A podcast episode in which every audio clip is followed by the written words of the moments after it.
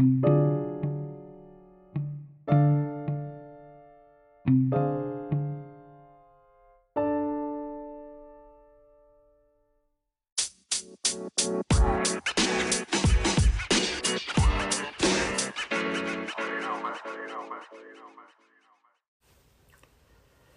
all.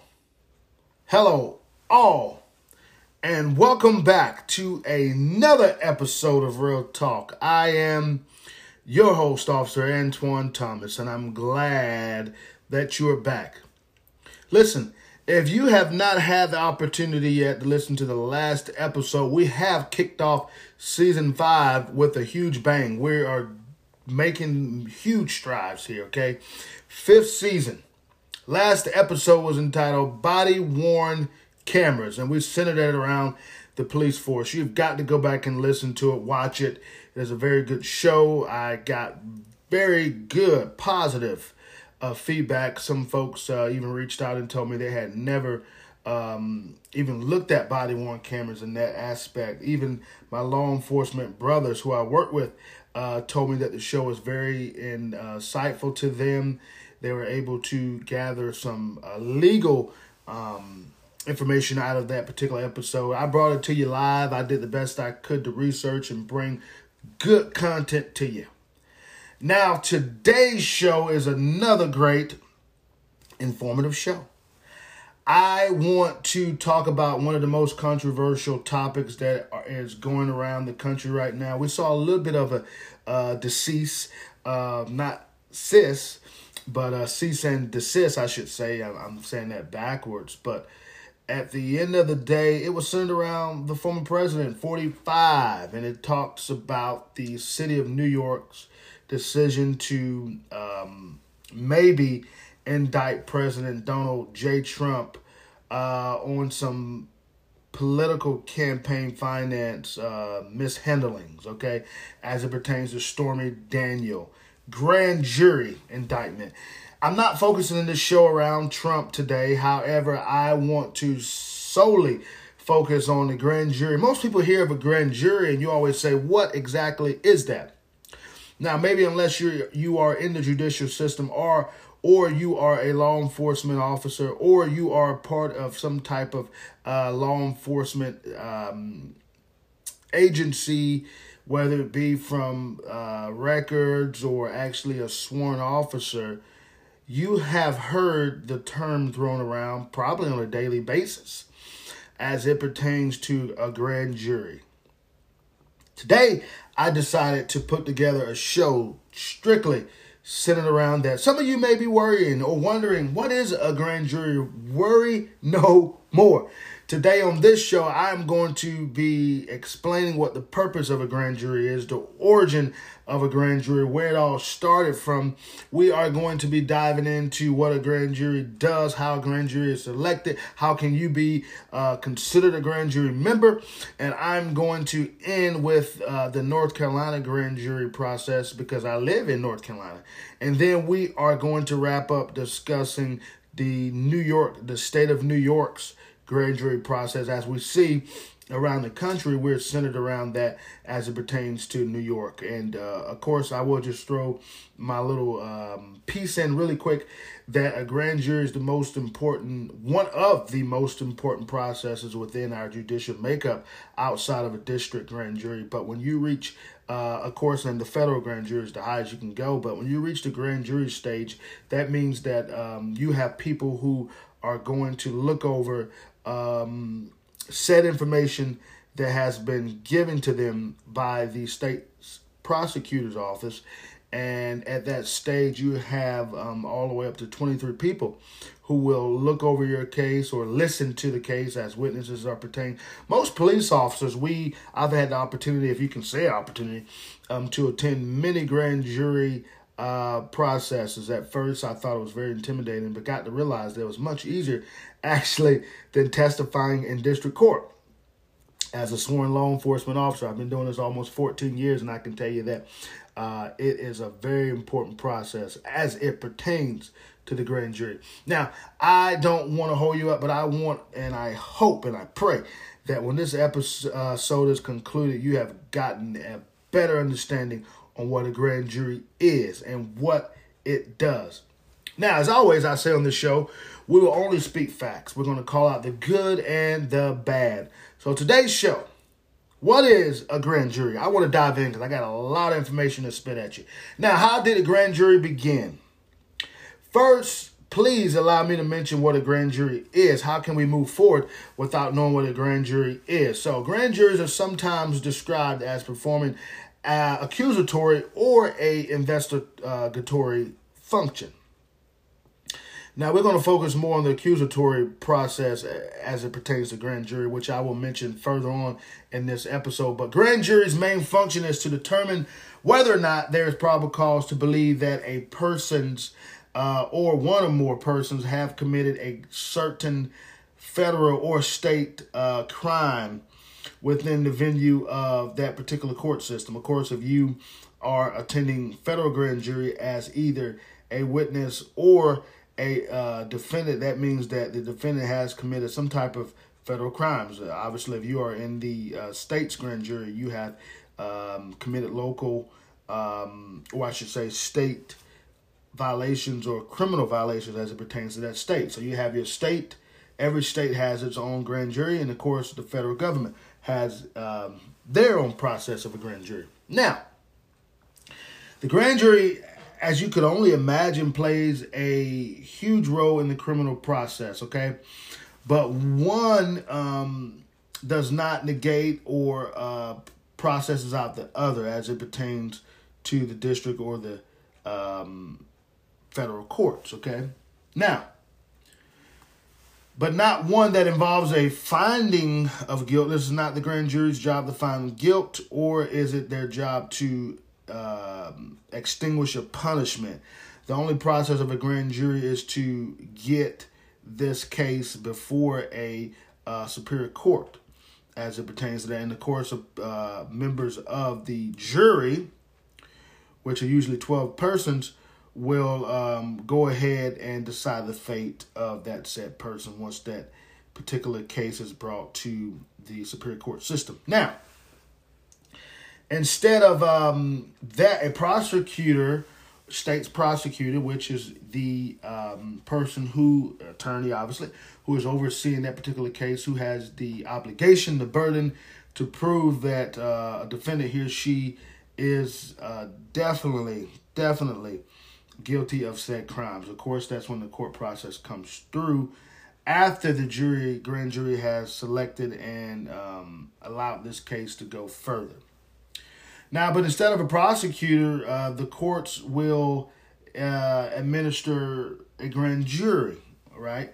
And whether to bring criminal charges or an indictment against a potential defendant, usually reserved for serious felonies. So, most of the time, you see that a grand jury is brought upon and is enacted um, to to listen to uh, the preliminary hearings of a um, felony case that the starting with the law enforcement officer all the way to the prosecutor has put up and presented and put together to bring before the grand jury to decide whether they will move forward. Okay. Now, grand juries uh, members may be called for jury duty for months at a time. Keep that in mind. It's not like your normal um, state's jury. Of course, once that trial is done with, that jury is um, convened and they're done for um, a while. Okay.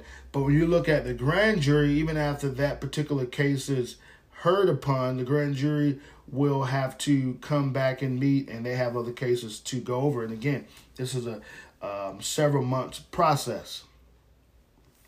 Want to pause there for a moment. To be selected by the grand jury is a very important role, of course, just like your state, but it's a high extinguish of grand jurors uh, when you're chosen to work at the grand jury level. And even if you're chosen to become a federal grand jury member, my dad is very proud of being a federal grand jury member. He had the opportunity to serve, listen to some very important federal cases that he thought was very fascinating. And um, he still brings those uh, conversations up. He is a proud former member of the federal grand jury. Not many people can say they did that. So I, I am um, I listen to him, and, and, when he starts bringing the stories up, I always interrupt him by saying, Yeah, I, I I heard that story, Daddy. But no, we we enjoy it, and, and I think it's again a privilege. But a regular court trial of juries, of course, like I told you, is made up between six to twelve, most likely twelve members, and an alternate. Um, they usually again have that trial, and, and that and once that case is decided upon, it is over for them. Finito for that grand jury for a while. But in the federal system, keeping in mind as well, a grand jury can uh, meet for months at a time. Again, state jury can meet once at a time. Difference between the number of people is usually we're looking at the federal um, grand jury process. You have 16 to 23, which is sort of the same as the state grand jury. Now, no one, um, or you might be asking, what in the world does probable cause mean? And of course, on this show, I like to break everything down to the simplest form. Uh, again, if you are a law enforcement officer or have friends involved in law enforcement, or you just are fascinated with law enforcement, or you are in, the judicial system, you already know exactly what probable cause mean. But for those uh, lay people who may not know what that is, I want to tell you exactly what that is. That means that a person has committed a crime or offense beyond a reasonable doubt to the uh, circumstances of the law enforcement officer, uh, he or she has the authority to make an arrest. So, probable cause is different from what we call reasonable suspicion, and I'll break that down while I'm here. Reasonable suspicion does not need a uh, definite response that a person has committed a crime. We just need to have enough evidence as law enforcement officers that there might be a suspicion of a crime, reasonable uh, suspicion makes sense. Now, probable cause you have to know beyond a shadow of doubt. You have to have uh, substantial evidence saying that a person has committed a crime. And once that person, uh, beyond a reasonable doubt, has um, what we call in law enforcement again committed a crime, and we believe to the effects that we have enough to make a physical arrest, a law enforcement officer is granted by their um, state's constitution as well as the um, United States Constitution to take someone's freedom. Now, keep in mind that once a person is brought before the courts, of course, this is after their arrest, the court's job, uh, which is the state's prosecutor's office, it is their job to find that person guilty beyond a reasonable doubt that that person has committed a crime. There has to be no loopholes, no potholes, no uh, a room for a, a, a, a juror to say, well, I don't believe that person is guilty, not enough evidence. So that is why we have evidence beyond evidence. That's why we have witnesses beyond witnesses to substantiate that that person who has been brought before the courts is um, definitely, again, beyond a reasonable doubt, uh, guilty of the crime. Now, keeping in mind this, you may already know this, it is not the defense attorney's, which is the defendant's attorney, job to prove that that person is guilty, guilty beyond a reasonable doubt, which uh, I thought was very fascinating when I got into law enforcement. It is not the defendant's uh, attorney's job, again, to put on a case to prove that their client is uh, not guilty beyond a reasonable doubt. But again, it is the state's um, burden, as they say, as we like to use in the judicial system, to prove that said person is guilty of a crime beyond a reasonable doubt. Okay? And when that does uh, happen, of course, at that point, that is when the judge will uh, go ahead and administer their sentencing as it pertains to the penal codes um, referring to each crime that a person has committed. But I want to throw it out there. That's not what I'm going to be focusing on today. But I wanted to kind of get you going so you'll know uh, how things are, are, laid out in court so that we have. I know some of you all watch Law and Order and you like those particular shows, which is great. But I want to, from a law enforcement standpoint, break that down. So, what uh, does a grand jury do, in the proceedings that they have uh, been chosen to work in? Now, how does a grand jury uh, work? Well, first of all, it, it is much more relaxed than your district court, your superior court, your federal court. It is a process. Usually, uh, those 16 to 23 members are inside of a room. Of course, the witness, usually law enforcement, is in that room, and you are looking at all these panel of people, and your job is to give a synopsis. And, and keep in mind, you're not holding a trial there, neither are you holding um, a a per se hearing. You're just giving out um, a synopsis of the the evidence or the case that the officer and the prosecutor's office has put together.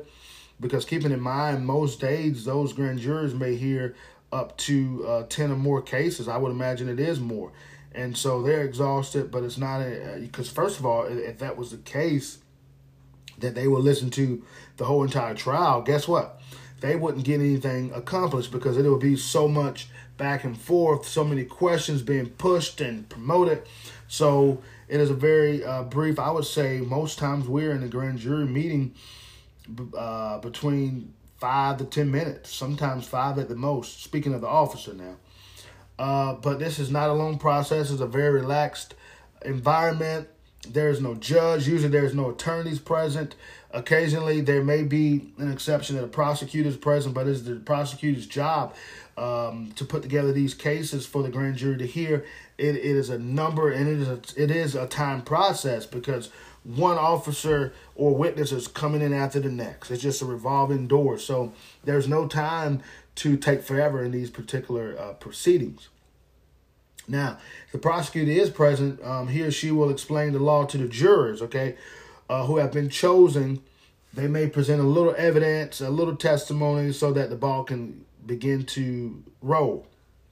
Now, in a normal courtroom rules, evidence, and uh, exhibits, other testimonies must adhere to strict rules. So again, this is not a trial. This is not where that takes place. So there, the uh, being in a grand jury setting in the room, the uh, ramifications, uh, it, it is very much strict and it is very scrutinizing, and they keep it strictly to what needs to be discussed. Now, however, a grand jury has a broad power to see or hear um, evidence, which most times it doesn't happen that way.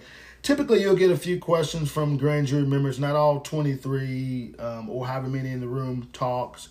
Uh, one or two may have a follow up question for you. You hit that, boom, follow up question, and then you keep moving.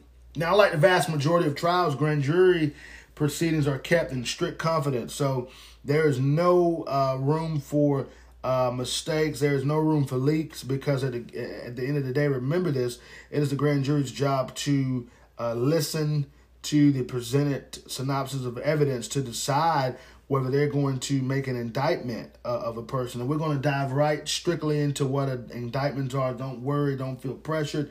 If you are listening to this show through its entirety, you will understand what a um, true bill of indictment is, and we'll go through all that. Now, there's a couple of purposes of the grand jury, and I want to discuss that, and then we'll move into the origin.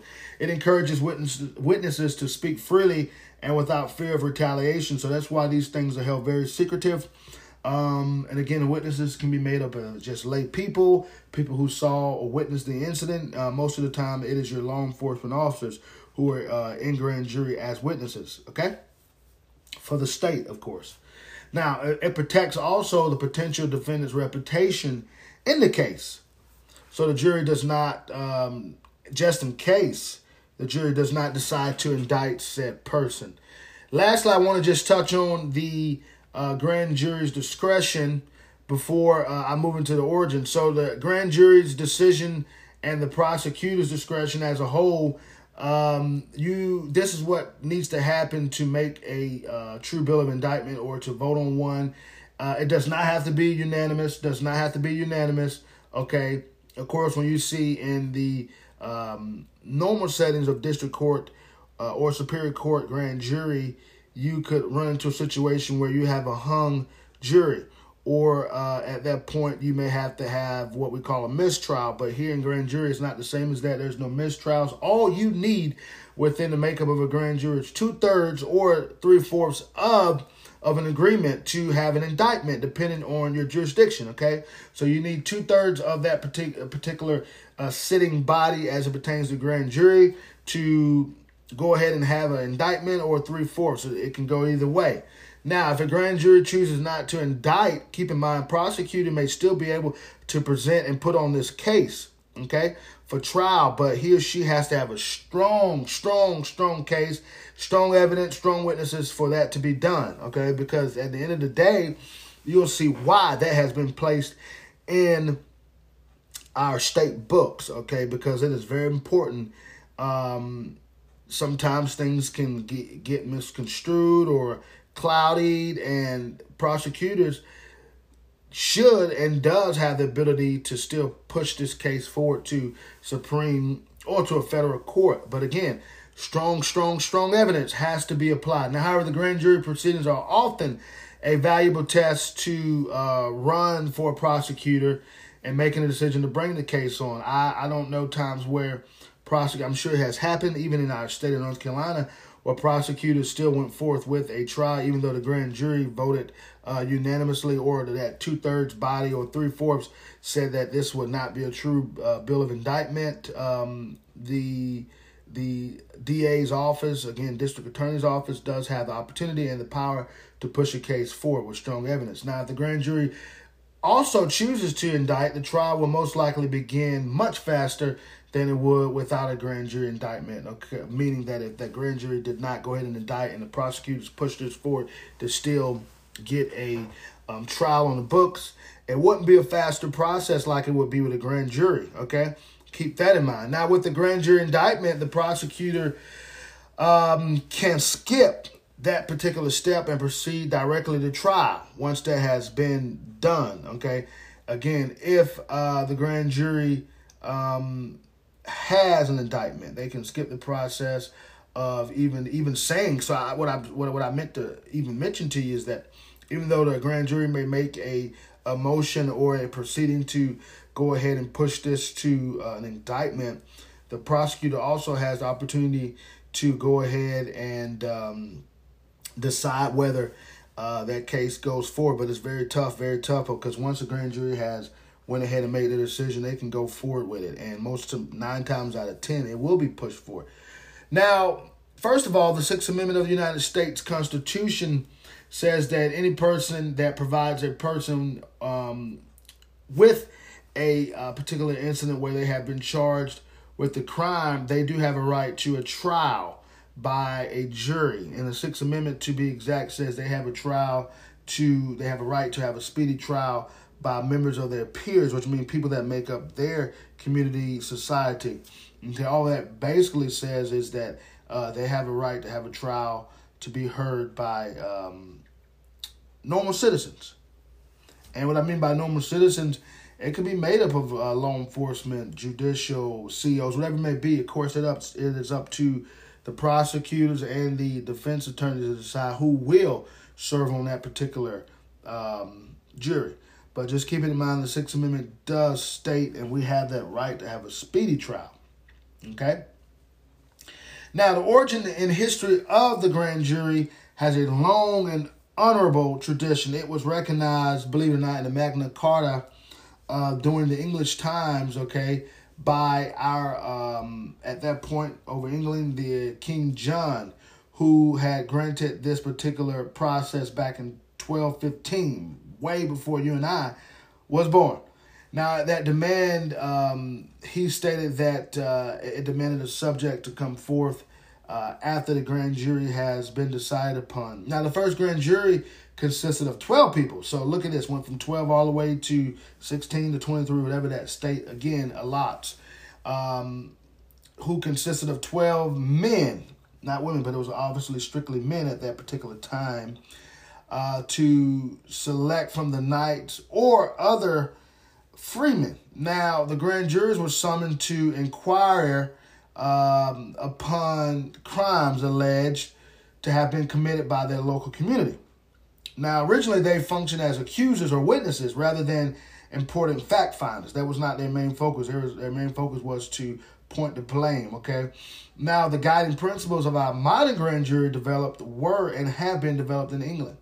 Now, over many years, grand jury proceedings became secret, which I told you about a minute ago, and the grand jury became independent uh, of that crown. Okay, as a result, though, the grand jury was expected to vote uh, for, against, and by an indictment uh, that was proper, of course, without regard to recommendations of the judge. Judge had nothing to do with this. Again, there's no judges in the room. Uh, it was no recommendation of the prosecutor or any other said person. This was an independent, okay, actions that was achieved um, after a long struggle of many years, okay. Now, um, when the English colonists moved to America, they brought with them many institutions of the English uh, legal system that we have adopted and still use to this day, which is one being what? Ding, ding, ding, ding, ding, the grand jury. Now, the English tradition of the grand jury was well established by the American colonies long before the American Revolution. Keep that in mind. Now, the colonists used this particular platform to assert their independence from the pressures of their colonial government. They wanted to be independent, so they came up with this grand jury deal. Okay, they didn't want the government making uh, their fate or deciding their fate. They wanted peers to be able to listen to what was going down and decide whether they were going to push this forward. Now, in 1735, um, the colonial government or the governing body of New York demanded that a grand jury indict um, Libel John Zenger who at that point was the editor of the newspaper called the Weekly Journal. Now, the reason why they wanted to indict him is because he had held to uh, secrecy and, and, scorn that the acts of the royal governors, uh, he was breaking those things out. Okay, so they got to the point they wanted this man prosecuted, they wanted him brought down because he was basically uh, giving all the secrets and telling information of this corrupt um, New York government. Okay.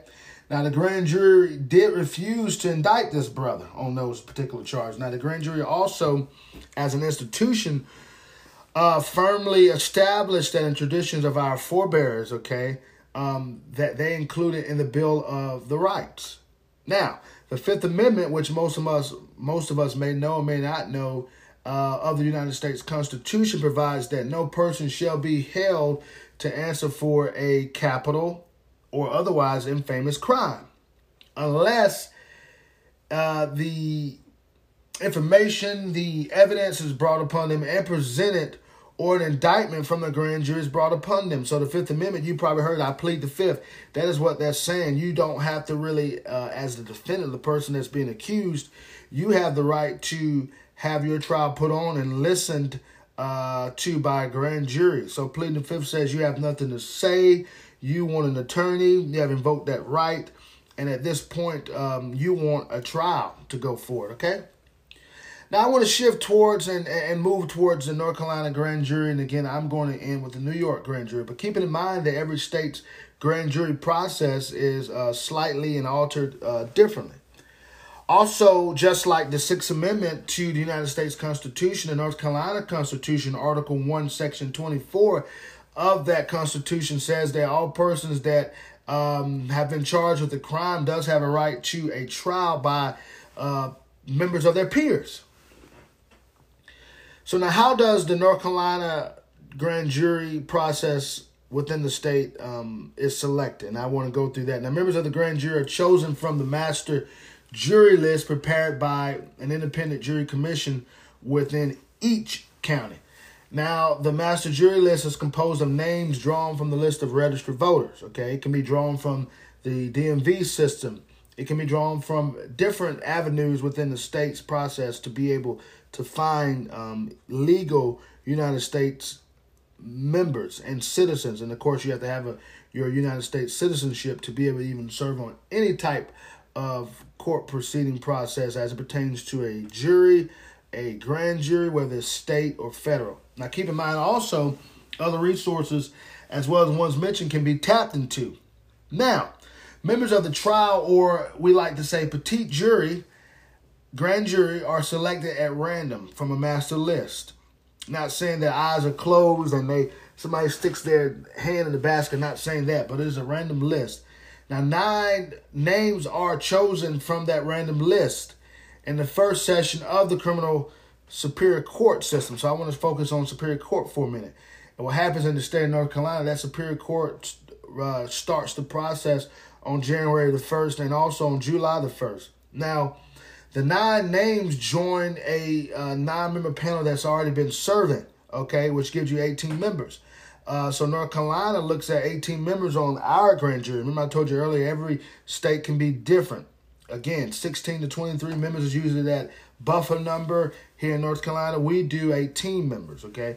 Now, how long does a grand jury serve? Grand jury can serve for all the way up to 12 months. Hopefully, you won't have to do that. But again, it's not simultaneously and consecutively served. But within those 12 months or within that year, you may be called upon to serve on uh, your grand jury.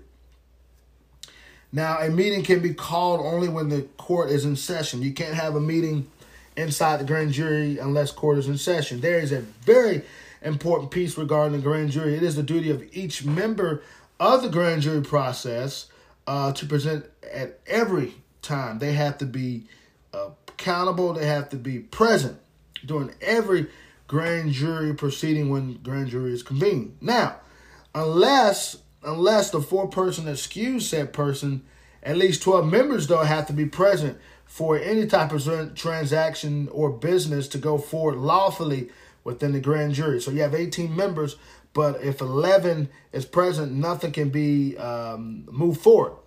If 12 or 13 members are present, grand jury can go ahead and decide on cases or uh, facts of that information to, to move that case forward to have a trial. Okay? Now, the proceedings of the grand jury must stop until you have um, 12 members. Okay? Nothing can go forward without that. Now, appointments of the duties of a foreperson. Let's talk really quickly what a foreperson is. All proceedings of the grand jury are, are uh, presided by a foreperson. Now, it is the duty of the presiding judge to appoint one person to that position as a foreperson as it pertains to the grand jury. Now, the judge must make this appointment in a fair and impartial manner. And of course, as I did in um, previous episode, talked about a fair and impartial court system, and judges must be fair and impartial. They also have to look at this when they're selecting their foreperson to serve on the grand jury. And the judge may have questions posed to that particular person who he or she um, is in the process of choosing as the foreperson. Now, the questions are not intended to pry into a juror's uh, personal lifestyle. Uh, they are needed only to help the judge make his or her decision on choosing him or her to the uh, foreperson of that grand jury. Now, the person selected for the grand jury foreperson position will serve uh, until his or her time or term on that particular grand jury expires or until a successor is named and of course appointed by the judge. Now, the last thing I want to discuss regarding the North Carolina grand jury process is a an indictment, the most important part of that okay process. So, what is a bill of indictment? The primary duty of the grand jury is to investigate and pass upon such bills of an indictment, okay, as it may be given to him or her by the district court, which I talked about earlier. And the, of course, the district attorney oversees that process. Now, a bill of indictment is simply a written accusation charging a person with the commission of one or more criminal offenses that the, again, law enforcement officer has initially uh, had probable cause to make an arrest. And of course, from that process, you move on to uh, present that case to the district attorney's office. And from that case, the district attorney's office put the case together to present to the grand jury. And from the grand jury, they will decide on putting on a, a felony case, a felony trial. Now, the district attorney will prepare uh, the bills and enter upon each bill the names of the witnesses that they want brought forth to the grand jury, and also um, they will need to be heard on behalf of the state. So that is the DA's job to put all this together. But keeping in mind, it is not the grand jury's duty or job to determine whether a defendant named in a bill is guilty or even if they're innocent, okay, of that particular charge in that bill of indictment. Their job is only to bring forth the bill of indictment, determination of guilt or innocence of the responsibility of the trial jury. That's their responsibility to find out if a person is guilty uh, um, beyond a reasonable doubt of said crimes. Hope I'm not moving too fast, but I'm moving quickly to be able to get all this great content to you as it pertains to grand jury. And yes, I did extensive research on this, so I have the facts to bring to you. Now, also, a, a, grand jury, or I should say a trial jury, is known as a petit jury. You heard me say that earlier. Petit jury, obviously in French, that means small, tiny, however you may look at it. Okay? Now, the president of that court, whether the defendant is present or not, of course, that um, trial can be heard upon by that jury. Okay? Nine times out of ten, you will have the defendant there along with his or her attorneys. But if they choose not to, unless the judge deems that that person needs to be there, they don't have to go. Now, the duties of the grand jury is just this to hear, again, like I said, the evidence on behalf of the state and to return a true bill of an indictment. That is the proper term, true bill of indictment. If the grand jury finds that there's um, evidence and of course the probable cause for that particular charge, the grand jury must return a bill of indictment and submit it to the district attorney's office. Um, now, if they don't find that, they also have to do the same, and that's known as not having a true bill of indictment. And if the grand jury fails to find probable cause within uh, that hearing that they're having, they also must present to the district attorney's office that they have found no true bill of indictment. Now, at least 12 members of the grand jury must concur. As I said earlier, two thirds or three fourths of that governing body to uh, return a true bill of indictment. Now, that is that the crime named in the bill under the consideration has probably been committed and that there is probable cause to believe that defendant is guilty of said crime. Now, we got that out of the way. What does a grand jury look like in the state of North Carolina where I reside? Okay. It, it, it is very important that we remember that not everybody is chosen to a grand jury. Okay. This is a very exclusive body. I'm not saying that you don't have what it takes, but again, this thing's uh, to be considered a, as a grand jury member. It is pulled from different resources. Your driving license history, uh, may even look at um, work history. All these things are put together uh, by the state in deciding on who they want to serve as grand jury, at least to be brought upon to serve as grand jury. And then, of course, once that is uh, selected, it is uh, the job of the judge to find out who will also serve as the foreperson. But once your name is chosen, you are then moved to the grand jury. But to be the foreperson, that is a scrutinized position that is only chosen by the judge who uh, has appointment to that seat. Now, finally, I want to touch on what a New York, okay, the state of New York grand jury looks like. And just like North Carolina, the grand jury um, process is similar, but now I want to mention exactly what we're looking at as it pertains to the New York grand jury, because uh, obviously we know that that is where everything is going down with President Donald Trump. Now, New York models their grand jury after the United States Constitution Fifth Amendment, which reads that no person shall be held to answer for a capital crime or otherwise infamous crime unless a um, presentment of indictment by a grand jury is brought upon them.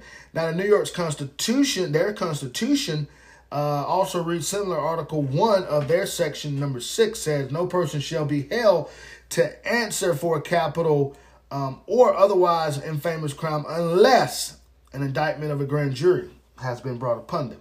Now, what are the roles of the New York grand jury in the criminal justice process? It is that the grand jury is an arm, they serve as an arm to the court. It is not an agent of the prosecutor or the police. That's not what that grand jury is held for. A grand jury does not decide whether a, a person is guilty uh, of a crime, but it is their job to decide on if there's going to be a true bill of indictment, which I talked about a second ago. It is the, again, court's trial system to decide the fate of said person. And of course, there are member, 12 members of the uh, jurors finds that. Grand jury does not. Now, grand jury decides whether or not a person should be formally charged with a crime or other offense. That is their job. The grand jury makes that decision be based upon, of course, evidence that is brought to um, the prosecutor's office by the law enforcement agency, who also will um, instruct that grand jury on the law uh, pertaining to the state's prosecutor's office. Now, there are three important decisions that the New York uh, grand jury has to decide upon when it comes to a true bill of indictment. And I want to discuss those with you. A grand jury may vote to formally accuse said person of a crime. Okay, that's one thing. Now, the acquisition must be an indictment, or as we know it to be a bill. I talked about the earlier true bill of indictment, and the grand jury may vote to also dismiss the charges. and that is known as no bill. And I talked about that within our state of North Carolina grand jury. Again, I want to keep in mind so that you know most states are similar in how they handle their grand jury. So again, it is the grand jury's job in New York to decide a true bill of indictment or no bill. Okay. Now, the grand jury may direct the prosecutor to uh, go ahead and file an information accusing the person of an offense less serious than a felony. They can also do that in the state, again, of New York. This is what they require. Now, how does the process uh, of selecting a member of the grand jury of New York look like? Again, United States citizen, want you to be 18 or older, you have to be a resident of that county which you are summoned to serve in. In addition, jurors must be able to understand and communicate in the English language. Okay, this is what the state of New York says, not North Carolina. I don't want to get those two misconstrued. So, New York wants you to have a great understanding to be able to speak uh, English. You must not have been convicted of a felony. Um, you also, in general, you have to serve on a grand jury trial in New York, and you are not eligible to be called for a jury service again for six years. So you get taken off that list for six years. Now, those who serve 11 days or more uh, within that grand jury, very common that they could be chosen to serve on a grand jury if you only served 11 days. Okay? I guess that's the threshold. Now, if that has happened, you won't be called upon again for approximately eight years.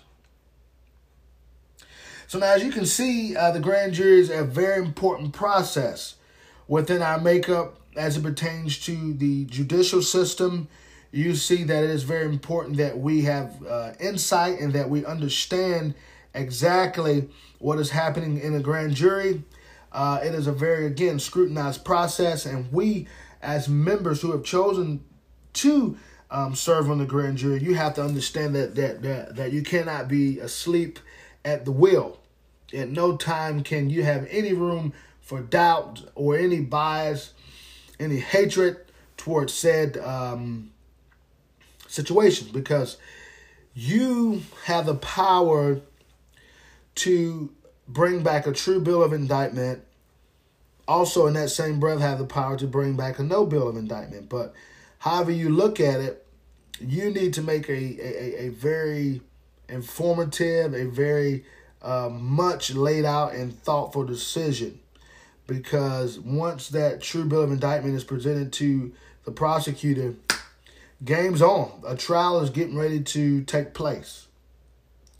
So don't ever take this position lightly. If you have the opportunity to serve on the grand jury within your state, if you have the opportunity to serve on the grand jury within the federal um, court system, take advantage of it, learn from it, listen, glean. It is very important. And I want to uh, not make any other position lightly, but even serving on a, a, a district or a um, superior court grand jury, that's very important. And, and, and let me tell you something you want to be the one uh, as it pertains to that being able to leave knowing that you have served a great deal of a uh, uh, what we call um, civil duty to your to your local community, to your state, to your country. Now, um, a district superior court is anonymous to, um, or I should say, synonymous to that of a superior court. Only within the ju- jurisdiction of that county court will you be brought upon to serve on a jury for Supreme Court. So you have heard me talk about district and superior court, but they are um, ultimately one.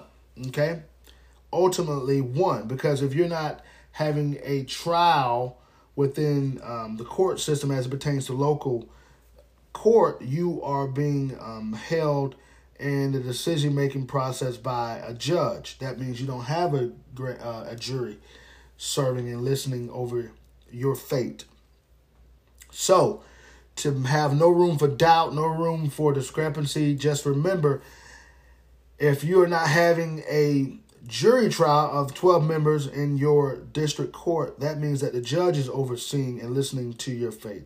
If you are given a superior court uh, trial, that means that a grand jury has brought back a true bill of indictment to push uh, a case forward. Now, when you're serving in federal court, that is the highest you can go. And of course, a federal judge oversees, but a uh, federal grand jury has decided that there is true bill of indictment, or vice versa. So I didn't want to leave anybody in the blind or in the woods or lost. But I hope that this particular show, I'm getting ready to close out, has been very informative to you. I hope you got a better understanding on how a grand jury works, and we'll see how this process plays out pertaining to Trump and the uh, grand jury indictment that is allegedly coming down has not happened yet. I truly believe that it won't happen, but at the end of the day, from what we have seen and read, there may be, and we know there was some uh, falsifications involved. So as you see, first it was a big deal as it pertains, oh, Trump's going to get indicted, he's going to be arrested. To now, we're hearing nothing about it. Um, and I like the way that things happen sometimes in the way that uh, 45 does it. He likes to get in front of it and push it out. That's what he had heard. So he wanted to be the first to mention it. Appears now that's not going to happen. And In case they are still uh, brewing up or cooking something, you now you have a better understanding what a grand jury does, what their job is. Okay, so even if that were to go forward, you will not see a trial there. It is only up to the grand jury of New York to find a true bill of indictment or not to find a bill at all. Now, I hope, as always, that you have thoroughly enjoyed this show. I enjoy bringing it to you. It is my sincere prayer that you continue to reach one, teach one. And until we always say meet again, until we have the opportunity to, to converse and sit down with you, God, please continue to bless the United States of America. Bless the men, men and the women who are serving in our United States Armed Forces. And please, Lord, continue to bless the men and women that are serving in blue. And until we meet again, until we talk again, have a safe night. And you have been listening to Real Talk. And I am your host, Officer and Twan Thomas. Yep. Guess what? That's me. I love it. We'll see you again.